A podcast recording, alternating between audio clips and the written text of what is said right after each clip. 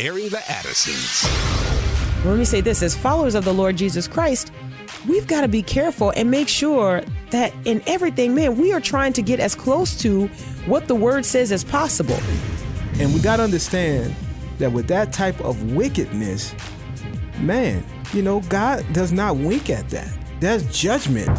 Promoting truth, wisdom, and empowerment. And you don't have shades of truth. You have truth or you have error. You have fact or you have fiction. And now we go into the thick of it. Uh oh. Uh-oh. Airing Addison's. On American Family Radio, thank you so much for joining us. I'm Mika. And I'm Will. And Sherry B is over in Studio CC. Um, I'm thinking we probably need to open the phone lines up. Uh, one, because I miss people, because we haven't talked to people in just a little bit, and I'm like that, you know. And so I'm like, I feel like, hey, how you how you been? How's your mom and them? I just feel like we need to you know, we need to ask those questions. How's how's everybody doing? There's a lot going on in the country. There is. And um and so uh I feel like we all need to talk. We all just family, we the the body of Christ, man. We need to stay connected. We need to talk. So we will open the phone lines because I feel like people need to talk. Mm. All right? And by people I mean me. Let's all let's let's all talk. can we can we sit down? Uh, I'm, I don't have a cup of coffee at this point right now, but I am drinking some organic green tea that is um, naturally flavored with peach. there you go. So I'm ready. I'm ready for a conversation. All right. Right. The only thing I'm missing is like a mason jar and ice, which might make the conversation go better. Cause I'm drinking this out of a can. There may be some communication blocks between me and some people. I don't know. They're like, that's not tea. And some people, when I when I said green tea, they were like, what? Don't you mean sweet tea? Right. You know? And they're like, I can't talk to you. That's okay. We're gonna make it work. It's lightly sweetened. All right. And and it's only it's only because I can't afford the calories. Maybe you have it in the bank. maybe maybe you drink your tea with a spoon and uh, that just means there's a lot of sugar in it and uh, that's fine. I just can't afford the calories. I got to I got to I got to pull back. Um anyway, there is a lot going on. We had a very engaging show on Friday. Yes. And um, that's another one of the reasons why I want to open the phone lines up because I know that people just kind of went a little bit like, where? What? You know, it's like the Yeah. it's the cat that suddenly gets startled, you know, the the back arches and you're on the tippy toes. You're like, "What?" Because we regularly are, you know, following CDC guidelines. And so I think when you have a conversation like we had, which by the way, if you if you were not able to listen, we've been working for a little bit and by we i mean our producer jade so i'm so grateful for her and the hard work like we i mean it really is such a blessing um, not only does she keep her eyes open for the types of conversations we want to have because she knows us um, but when we come across things and we're like hey we want to have a conversation like this on the radio she just goes to work to get those people for us and so i really appreciate it and she does a, a fantastic job. I'm so grateful for her and uh, she had to she had to stay on dr Mikovits because dr Mikovits's book plague of corruption is sort of soaring right now because everybody's eyes are opened in a way that they had not been opened before because what we are finally feeling comfortable doing is asking whether or not people could do something sinister hmm. in the scientific community. Right. And I think before COVID 19, we were very hesitant to ask those questions. Could people do something? Would people do something sinister and destructive to our national health, right? Or even our global health? Could people do something like that um, just because they can? right that was that i think we just felt like man there's that's so hollywood you know and in the wake of covid-19 i think everyone's feeling just a little bit more comfortable asking questions and her book uh, that she co-authored with kent heckenlively who was also on with Yeah, us it was a one-two good. punch Yeah. man that goes down in, in, in the history of shows as, as one of the ones that I think becomes really vital to what we do. So right? you can far as you can catch that show if you, you want to listen back to it at some point. Not right now. At some point, it was Friday's show, right? Yeah, and, and so you right. can get the podcast at afr.net. You can catch the archive in there. You know, just go to Friday and you can listen to that whole show. I I, I, would, cannot I recommend it hope enough. you do because if you didn't hear it, you, you should hear it. So so so let me tell you. So I'm reading the book Plague of Corruption right now, and it is sort of mind blowing piece of information after mind blowing piece of information. The thing I appreciate about the book so far, and you and I were discussing it just last night, mm-hmm. the thing I appreciate about the book so far is that this is all documented factual information with names and Yeah. dates and people and medicines. I mean, Right. you just go, how? How does that happen? How do we allow for a population to be infected right. with vaccines or Right. like infected with diseases under the guise of vaccines? Yeah. And this has been happening going back since the 1930s, I think, is where they begin in plague of corruption. Um, how does this happen and and people not stop and say, Exactly. wait a like minute, what's going if- on here? You know, and if you've done this once, And it's we're so, not crazy. It's so detailed, like with um, some of the things we were reading last night, and that was just like the forward and the beginning of the, you know. Mm-hmm. Yeah, but it's so you're just detailed. getting into it. You're like, man, people are not making this up. This is this is because they they have proof, they have facts, they have different document. I mean, it's just like wow. And Yeah. so it answers a, a lot of questions for me that I I've always asked. Like, oh, Will, why you've asked these questions all these so diseases much. so prevalent today. I don't remember all of this stuff and what's going Yep. on. Like why, you know, as a kid, all me and my friends ate peanut butter and jelly sandwiches all the time. Peanut, yes, and all these allergies and all that. Where where did it come from? you Like, didn't need a you didn't need a hall pass for peanut butter. You know, Exactly. You could, you could bring peanut butter to school. You know, you didn't have these um, types of hyper allergies. Remember the story? I think we covered this story um, maybe two years ago. I can't remember exactly, but the little boy who the fish, died uh, because of fish being prepared next door. right.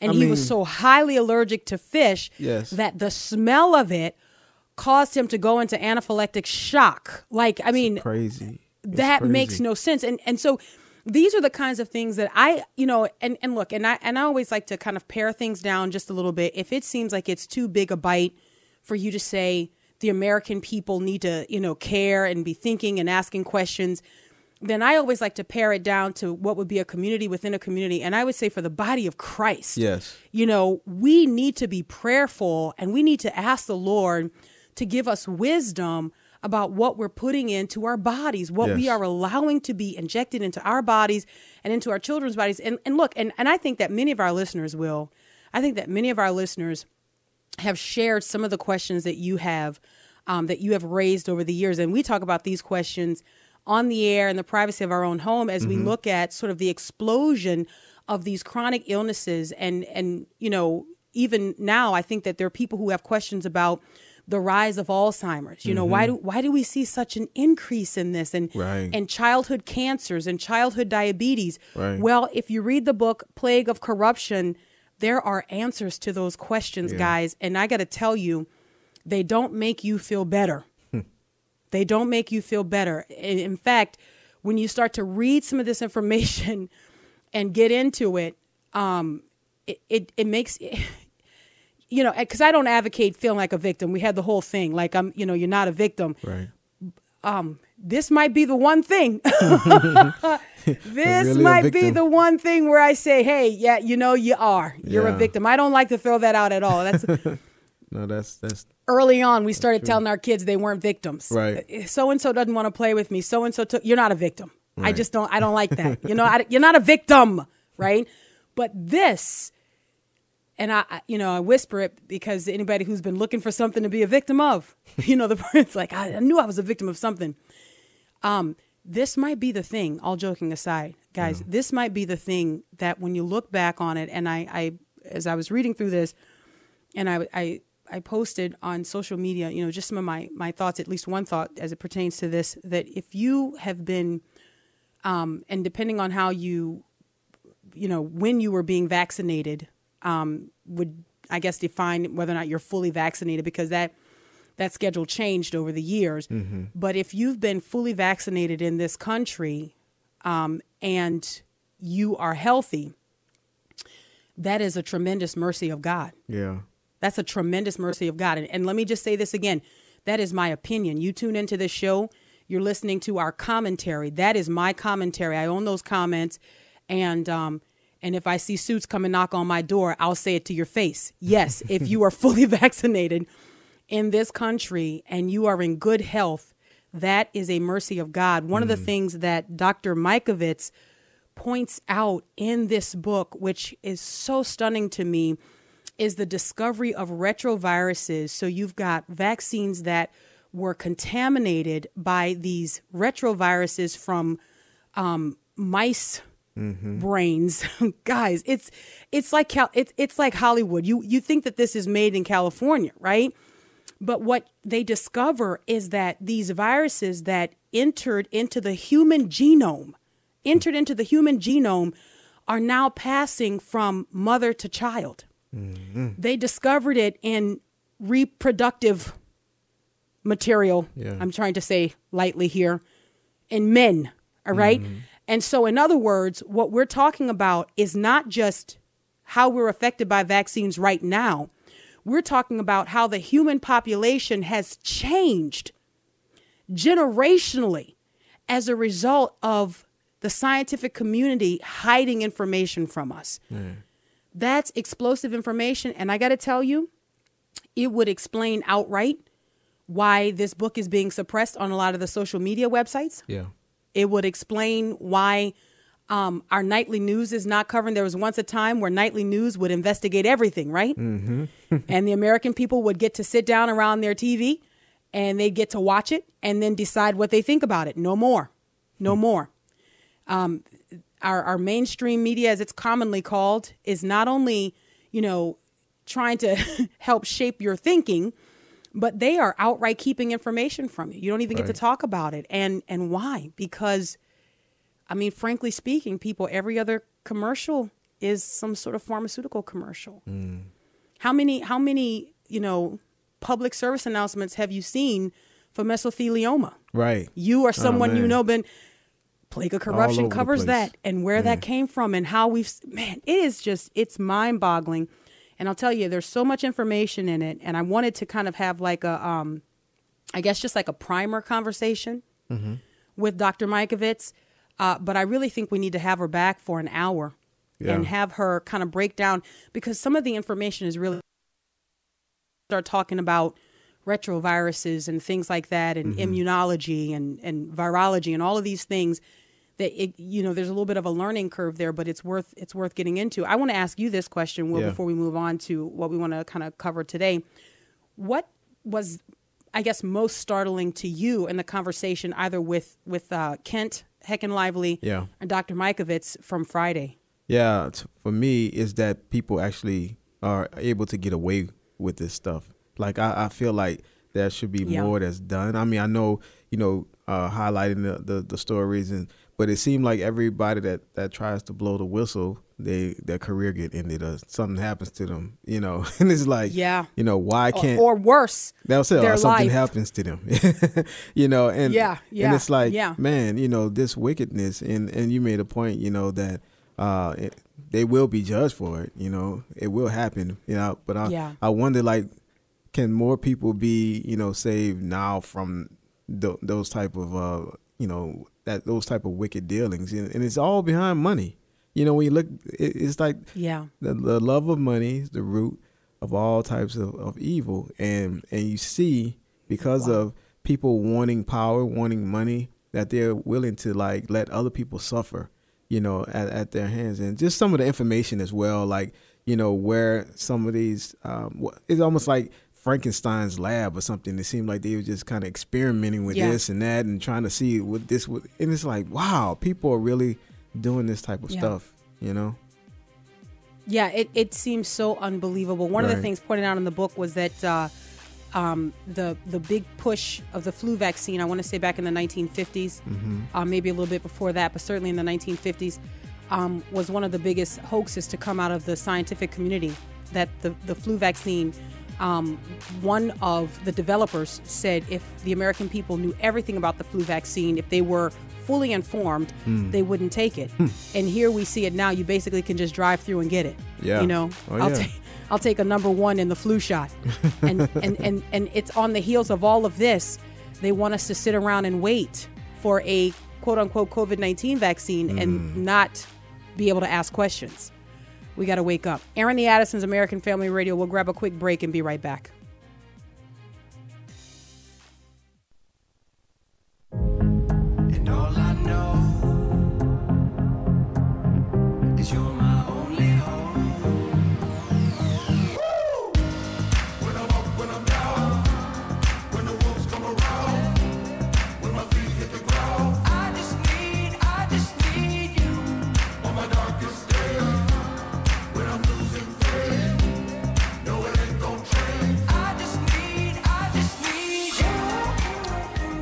Right, so welcome back to Airing the Addisons on American Family Radio. We appreciate you tuning in during this hour, knowing that you could be doing anything else that you wanted and listening to whoever else you wanted, but you choose the Addisons. So we appreciate it. It means a lot. Thank you for doing that. I'm Mika. And I'm Will, and that's TobyMac with I Just Need You. Sherry B is over in Studio CC. We're going to open the phone lines up in the last segment and um, get your take on anything that we talked about today. And if you want to go back to Friday, that's fine because we did. So I'm fine with that too. If you if you're like, man, hey, look, Yeah. you know, you, you can't just pull the pin out of the grenade and move on. Let's let's go and talk about this. Uh, then that's fine. Um, so so what I wanted to do today was have a little bit of a conversation around guilt, right? And I have done this before. Um, I don't know that I've done it before on the AFR network. I don't know that I've done it before in this time slot, but I know for sure that I have unpacked this at conferences, and I know that I have unpacked this uh, when we were doing urban, right? Yeah, because definitely. what we saw happening in the church was and remains so destructive that I thought, okay, we got to we got to say something about it, right? Right. So you sent me this article where um, there was now, guys. This is gonna, you know, I, I feel like if Ken Ham were listening to this show, which by the way, if he were, hey Ken, just hey, just saying hi. Um, if Ken Ham were listening to this show, he'd probably be cringing at a lot of the terms that I'm going to use. Um, and and even our kids now are trying to learn and readjust because the older they get, the more they hear terms that they were not previously accustomed to hearing. Right. okay because we tried to raise them factually and, and we try to raise them to be biblically accurate. But as they get older, they hear terms like black and white. And you might be like, what do you mean they don't commonly hear that? Well, because we teach them a biblical worldview that there is one race of people, the human race. Now, as they get older and we dig a little bit deeper, we'll say there's two races those who are on the Lord's side and those who aren't. But for right now, okay, where they are, um, which I think they understand that at this age anyway. Uh, there's one there's one race of people, the human race, and people are shades of brown. People are not actually black or white. Right. They're shades of brown. And so our kids refer to people as lighter brown people, darker brown people, middle brown people. Like, for example, my mom and my late sister are very fair skin, right? So they were really shocked when I said, no, they're not white because they are thinking of this very literally, right? And so Right. I realized, you know, especially with the 13 year old, we, we don't want her to go out there like, you know, what? You know, we don't want to be green. And so we got to make sure that people that they understand how people think and the way people communicate, but we don't want them to adopt it. Right. And there's a big difference. I, am just telling you. I, we we want them to know how people think, mm-hmm. but we don't want them to adopt it. We want them to have a biblical worldview. And so basically change conversations when you enter them. When Yeah. you go into a room and you're a part of the conversation, change the conversation by bringing truth to the conversation, right? Amen. So so anyway, so I, I'm gonna kind of I'm setting it all up to say I'm probably gonna use terms that you're familiar with, but they're not terms that I would prefer to use. Mm-hmm. But it can sometimes be confusing, right? So in this country, we speak in terms of black and white, which is not biologically accurate, okay? But for the sake of our discussion, so what we are experiencing right now in this country is this phenomenon that guilt, this powerful emotion that we've been given by God, which ultimately leads us to repentance and salvation, right? I mean, it's it's good that we have the ability to feel guilt, all right? Mm-hmm. It serves an eternal purpose. But it's currently being abused in our culture today, in our country. And I was concerned about this when I, you know, watched this happen and watched the increase in this thing, you know, and and the different terms that we come up with and white guilt and all Yeah. of this stuff and and and so you know we we've done we've done many many had many many conversations around this, and I, I don't want to go too far into the weeds on it because I, I really want to stick with guilt. Right. But there is a story of a group of white people, Ken Ham would say lighter brown people, okay, um, collectively apologizing to a group of darker brown people, our culture would say black, um, for the sin of racism. Okay. Now, not anything that they have personally done, okay? Unless they personally did something, then I would say you need to go to that person Right. and you need to repent. Exactly. Okay, like the Bible, Exactly. man, the Bible already gives us how to do this, okay? But that's not what happens. What happens is you have a collection of lighter brown people, you would say white, um, kneeling in front of darker brown people. Um, again, common for the sin of racism and as they were calling out uh, systemic racism and things like that right now where does this come from why why is this happening this is fueled by a phenomena that our culture is increasingly adopting and it's called white guilt all right whereby a person feels guilty because of something that they cannot control Right. all right? And there are all different types of guilt that people feel. People feel socioeconomic guilt. They feel guilty because they have something, right? Um, people feel guilty because they are existing in an intact family. They have both a mom and dad. Maybe they have friends who whose parents are divorced, so they feel guilty because they have something and they feel like it puts them at an advantage and so then they feel guilty, right? And our culture is really celebrating this right now. Our culture is celebrating guilt. This is why we have the race to the bottom. The race to the bottom, meaning that you are so oppressed that there is absolutely nothing in your life to feel guilty over. In fact, you deserve all of the, you know, the coddling and all of the the accolades because you're nothing. Okay, that and so everybody wants to be there. Yeah. Everybody's racing down to the bottom, bottom. Yep. so that you don't have to feel guilty. Okay, so because the higher you are, this is the way our culture is defining this. The higher you are in the culture, the more you need to feel guilty over that. It's crazy. All right. Um, it's foolishness. Right. It, it, it makes no sense, but this is where we are. So I wanted to do this. This is the question that we're asking today. Just guilt with a question mark. Guilt with a question mark. All right. Guilt. All right. Like, what are we, what are we going to do with that? Right. So I want to talk to you about how guilt is demanded according to the world's standard. Right.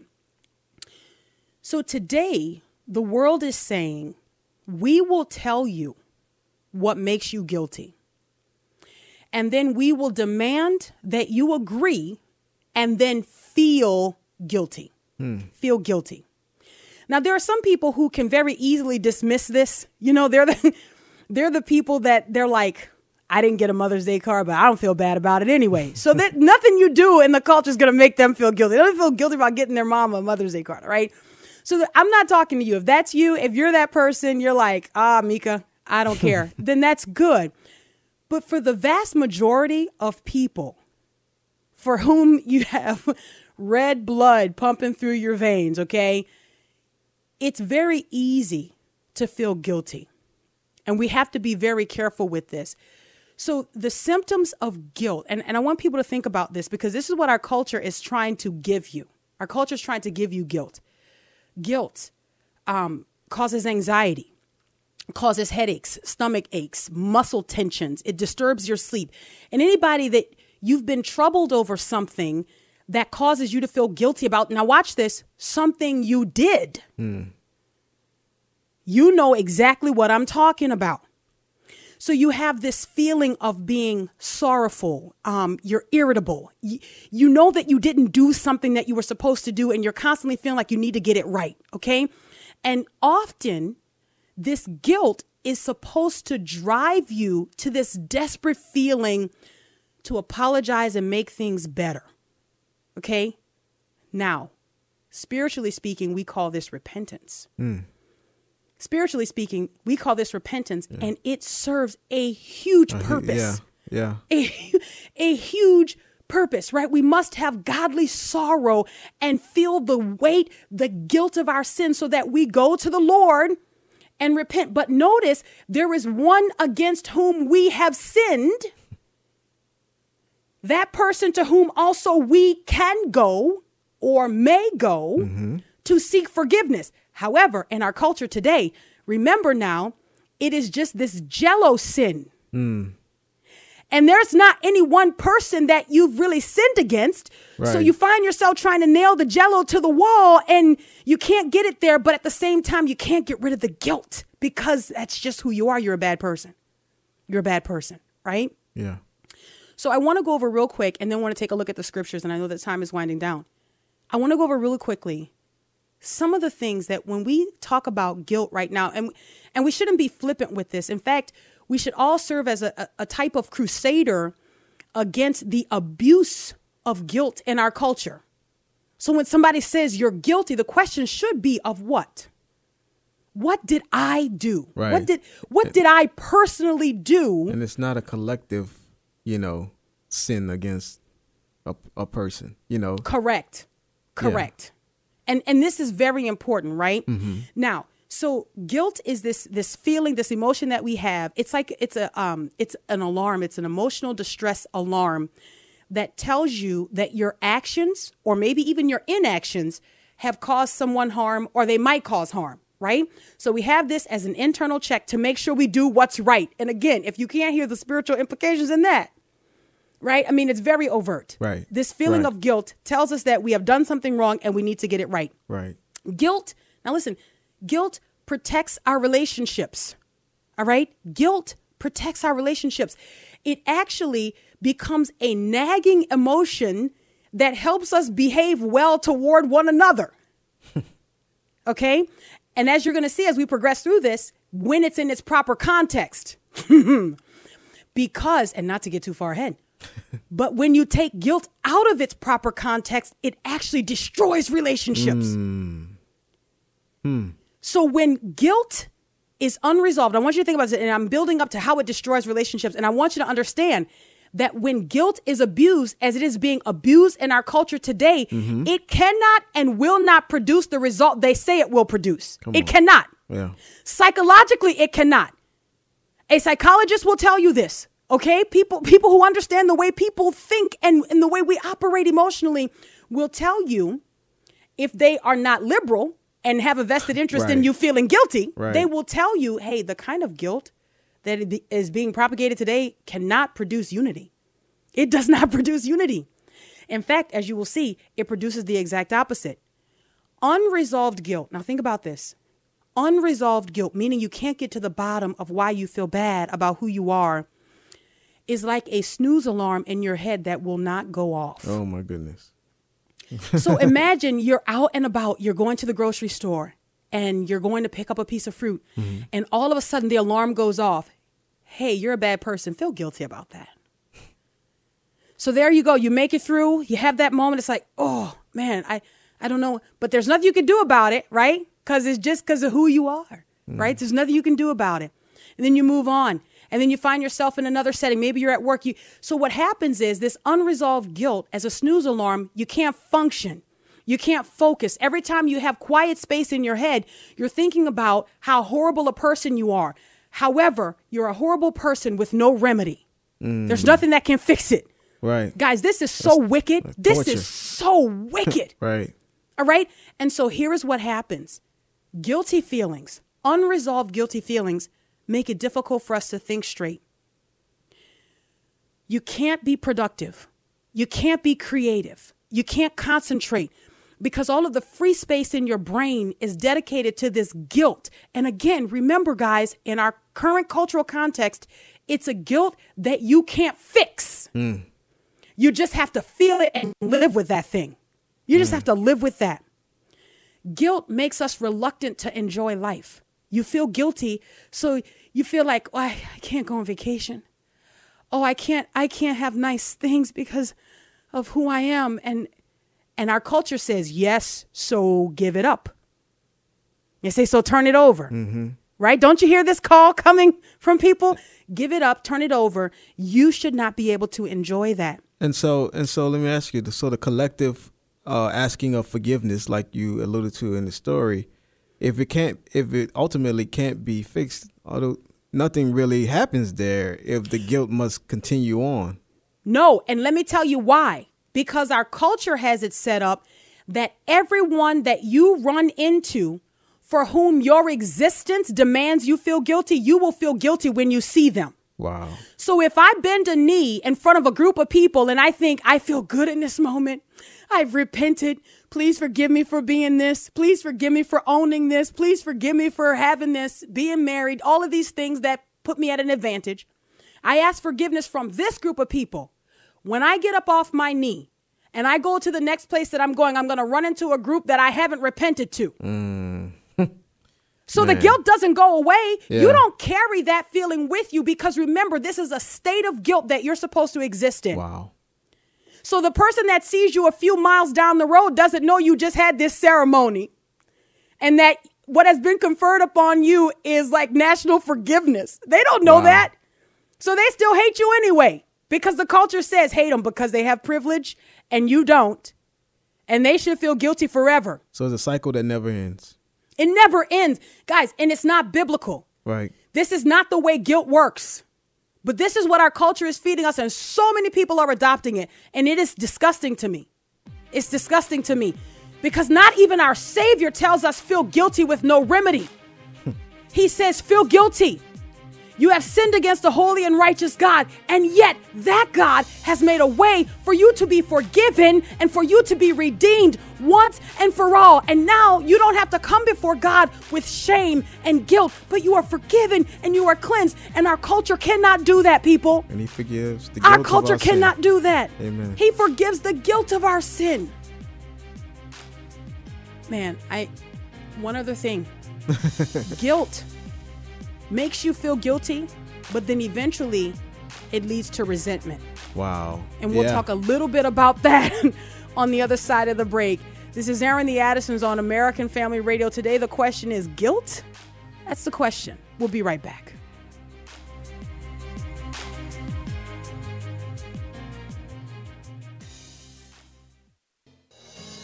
Arms are open wide, broken heart inside. Jesus, you are my desire. Search my heart, oh Lord, for all things unclean. He's my Lord, I surrender.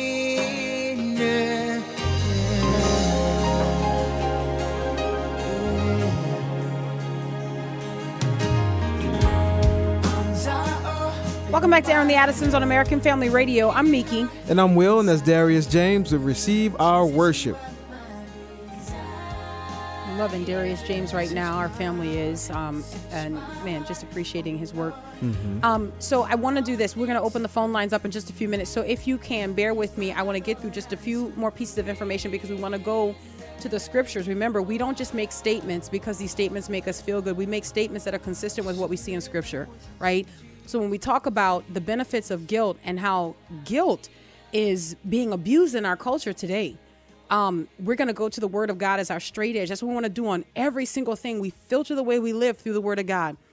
So, the guilt that we've been talking about, at least in the second segment, the guilt that we've been talking about that comes from this culture, guilt in general, and you think about this, you know that it's true. Guilt tends to make you avoid the person that you have wronged, Yeah. right? When you feel guilty, you tend to avoid the person that you have wronged. Why? Because it's a reminder of your guilt. Yeah. You hide, you run away. Um, let's go back to the beginning. You hide. Yeah. I heard you walking and I hid. Yeah. Why? Because of guilt. And you're the person that I'm guilty against. I sinned against you, God, from the very beginning. And this has continued down until now. Yeah. Okay. In husband and wife relationships, you're guilty. You do something wrong. You know you need to repent. You know you need to say you're sorry. Uh, but what do you do? You you know you go through different doors. You, ah, I know I'm wrong. You know it, it's this this feeling. We got to deal with this, right? But think about what this does in a culture where people say, "Hey, you're guilty." Um, but there's really not a person that you personally injured. It's just your existence that is offensive. so what do you want to do? Like, think about that. So does this produce unity? there's no way this produces unity because now what you want to do is kind of avoid those feelings like you you you don't you don't want it to be this way but you're almost longing for safe spaces where you don't have to feel guilty so now I want to be around people who just kind of have my same skin color, not because I think that that's better or because I prefer it, because in this kind of context, I don't feel guilty. Hmm. Right? I'm always wondering what someone else is thinking about me when I'm in, you know, mixed company. Like, do you, do you, what do you think? Do you think I hate you? Oh, And all of this is coming from the culture, guys. Now, now the church is supposed to be impervious to this. Yeah. We're not supposed to be victims of this. Right. This is not supposed to be infiltrating our ranks. But but my friends, oh, but it is. Okay? And this is why we're having this conversation today. One other thing, let me say this and then we'll go to the word of God. Guilt trips make you feel guilty, but they also make you feel resentful. They make you feel guilty, but they also make you feel resentful. Think about that. You know this is true. You know that this is true. People who give guilt trips to others do so in order to control them or to manipulate them mm-hmm. or to get some desired result, something from their behavior. They want they want this, they want them to do something, right? But those people who are imposing, if you will, this guilt trip, they don't often think about what's on the other side hmm. of the person even carrying out the action. Yeah. And the person might do it, but then on the other side, it's like they realize they've been guilted and then they're angry. Hmm. You know, it's and and we love our moms. I'm a mom. I don't even need to say that, right? But the mom says, you know, you really need to. You don't come see me enough. I just I'm over here, and your labor was like two days, and you know what I'm saying. And I think back then there was nothing for the pain, you know. And I'm your mom, and you need to come see me. And so in the moment, you're like, oh man, I know. I'm sorry, mom. I'm just I'm so busy. I need to come see you. I'll, I'm come. I'm gonna come see you more. And then on your way to the house, you're like, I can't believe she would guilt me like that. Like, come on, man. Like mm. you you start to feel like that's not right. And that is happening in our culture. You feel guilty because somebody told you you need to feel guilty. And then it kind of grows to anger. Hmm. You're like, what? I didn't do anything to you. Why should I feel guilty? I what can I what can I repent of? What can I apologize for? If you go to the scriptures, if you go to the scriptures, Romans chapter 8 verse 1 says, "There is therefore now no condemnation for those who are in Christ Jesus." So we have a culture who are who's saying largely you are condemned just because of who you are. And watch this, not because you're in rebellion against God. nope. They don't care about that. We have defined the terms. We have defined what determines how you feel about yourself, hmm. whether or not you're guilty or not, right? Look at what Paul wrote in his second letter to the Corinthians here, and then I'll, I'll open the phone lines up. In the second letter to the Corinthians, in 2 Corinthians chapter 7, verses 8 through 11, this is what the Apostle Paul wrote. For even if I made you grieve with my letter, I do not regret it, though I did regret it, for I see that that letter grieved you, though only for a while. Hmm. Look at ver- verse 9. As it is, I rejoice, not because you were grieved, but because you were grieved into repenting. Hmm. For you felt a godly grief, so that you suffered no loss through us. Verse 10 For godly grief produces a repentance that leads to salvation without regret, whereas worldly grief produces death. So, all this guilt that you allow yourself to feel, and the culture says all your insides need to be all jacked up and you're messed up and you're emotionally unstable, it still leads to death. At the end of it, you're still dead. At the end of it, there's no, there's no ultimate repentance, right? And our culture is totally fine with that. Right. But you see the difference here in Paul's correction of the Corinthians. He's like, man, I'm not trying to hurt you, but I'm glad that it hurt you to the point that you repented. That's good. I'm glad that it hurt you to the point that you got it right. I don't want you to just grieve just to grieve, but I want you to grieve so that it leads you to the cross. Amen. And so, how does that look in our culture today? If you have wicked and evil thoughts and intentions about people made in the image of God, you need to repent personally to God. If if it, if it's a legitimate grief, if there's legitimate guilt, mm-hmm. then there's a remedy for it. But the cultural guilt that we're being made to feel today, my friend, there is no remedy for that. There is no remedy for that. Let me finish up with verse 11 here in 2 Corinthians chapter 7. For see what earnestness this godly grief has produced in you, but also what eagerness to clear yourselves, what indignation, what fear, what longing, what zeal, what punishment. At every point, you have proved yourselves innocent in the matter. Hmm. The culture that we are in right now can't give us this outcome. And yet, at the same time, want to throw around emotions like guilt hmm. and throw away throw around terms like repentance and don't have the first understanding of the definition of repentance. The phone lines 888-589-8840. 888-589-8840. While the lines are getting queued up, let me read one more passage of scripture. Psalm chapter 32, verses 1 through 6. So many of us are familiar with this. David says, Blessed is the one whose transgression is forgiven, whose sin is covered. Blessed is the man against whom the Lord counts no iniquity, and in whose spirit there is no deceit. He writes, For when I kept silent, my bones wasted away through my groanings all day long. For day and night your hand was heavy upon me, my strength was dried up as by the heat of summer. In other words, the Lord doesn't let us just rest in our own sin and wickedness That's right.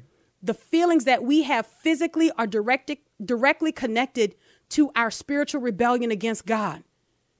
And a loving, kind, and just God shows you your sin and both gives you an opportunity to repent. But a mm-hmm. wicked and evil culture, first of all, defines your sin and gives you no opportunity to repent. You just have to walk in that. Do you see how evil that is? Yeah, How yeah. wicked that is? It's torture. how antithetical it is torture it, it absolutely is torture and it's antithetical to the faith it is not a biblical understanding of what confession and forgiveness truly is but david goes on in psalm 32 he says i acknowledge my sin to you and i did not cover my iniquity i said i will confess my transgressions to the lord and you forgave the iniquity of my sin Therefore, let everyone who is godly offer prayer to you at a time when you may be found. Surely, in the rush of great waters, they shall not reach him. I want to go back to verse 5. Back to verse 5. David says, I acknowledge my sin to you, and I did not cover my iniquity. I said, I will confess my transgression to the Lord, and you forgave the iniquity of my sin. The word iniquity used in verse 5 is transliterated avon, avon, and that word is guilt. In hmm. other words, David is saying, Not only did you forgive my sin, but you forgave the guilt of my sin. Not only did you cleanse me of my wrongdoing, but you cleansed my mind in hmm. having to think about it all the time. wow.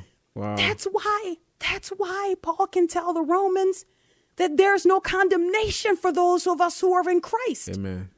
We don't have to have this snooze alarm constantly going off, telling us that we're horrible people. And when the snooze alarm does go off, you can agree with it. You know what? Yeah, I am horrible. Okay, I deserve hmm. death.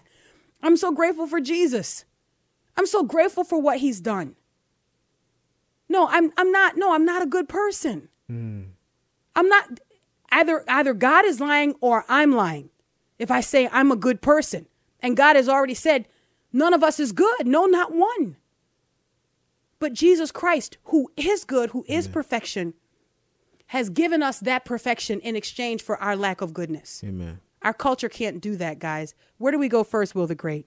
Okay, let's go to William in Texas. Hi, William.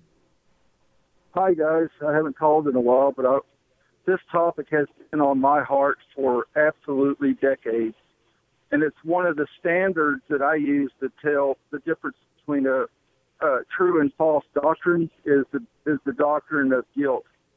God told uh, the nation of Israel, "The father shall not bear the guilt of the son, nor the son bear the guilt of the father." Anybody that's pushing generational guilt on the next generation does not know God. That's just it. Plain and simple. Come on. And you look at all these different uh, beliefs that are popping up. Uh, look what Christianity did. They say, you know, a thousand years ago, or and it's not even Christianity. I mean, most of the horrendous things done in the name of Christ were done under the Catholic Church, not Christianity. And then uh, you look at other different doctrines that people teach, but the one thing that, that you'll notice is that there's always a guilt factor involved in it where they're trying to push the, the person to adhere to what they have due to guilt.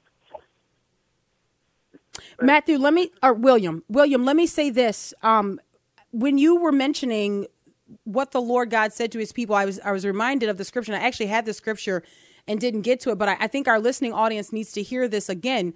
Uh, Ezekiel chapter eighteen, verse twenty. Ezekiel chapter 18, verse 20. I give this again so you can go and look it up. The soul who sins shall die. The son shall not suffer for the iniquity of the father, nor the father suffer for the iniquity of the son. The righteousness of the righteous shall be upon himself, and the wickedness of the wicked shall be upon himself. Hmm. That's Bible. Yeah. That's Bi- so all of this, your forefathers, your ancestors, your this and your that, they have to stand before God and they have to answer to God. Do you understand that? I hope that we can get that. And I think that's in part the point that our brother William was making. Will the Great, where do we go next? Let's go to Mary in Alabama. Hi, Mary.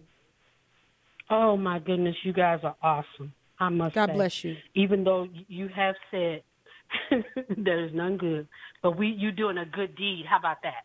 Okay. Praise God. Praise I just wanted to thank you guys. I, I really did. I had heard about uh, the scientists a little bit before Friday, and I was so excited. You couldn't hear my excitement, of course, because you're on the radio. But I was so excited when I heard her voice, and I was trying to tell everybody. I met. I was at work. I'm at work now, even kind of like taking a little breather. But anyway, about the book, I went out Saturday and purchased the book. I'm mm. almost.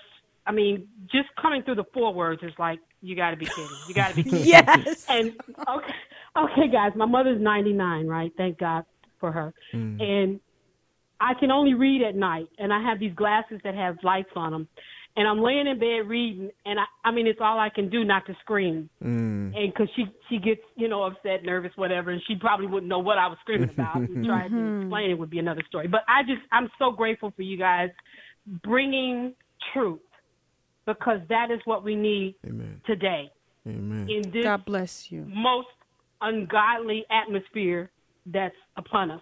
But we know a God Amen. he sits high and Amen. looks low. He's not been removed from his throne. Amen. Come on, Amen. Mary. Mary's trying to earn that organ today. Mary, you preaching.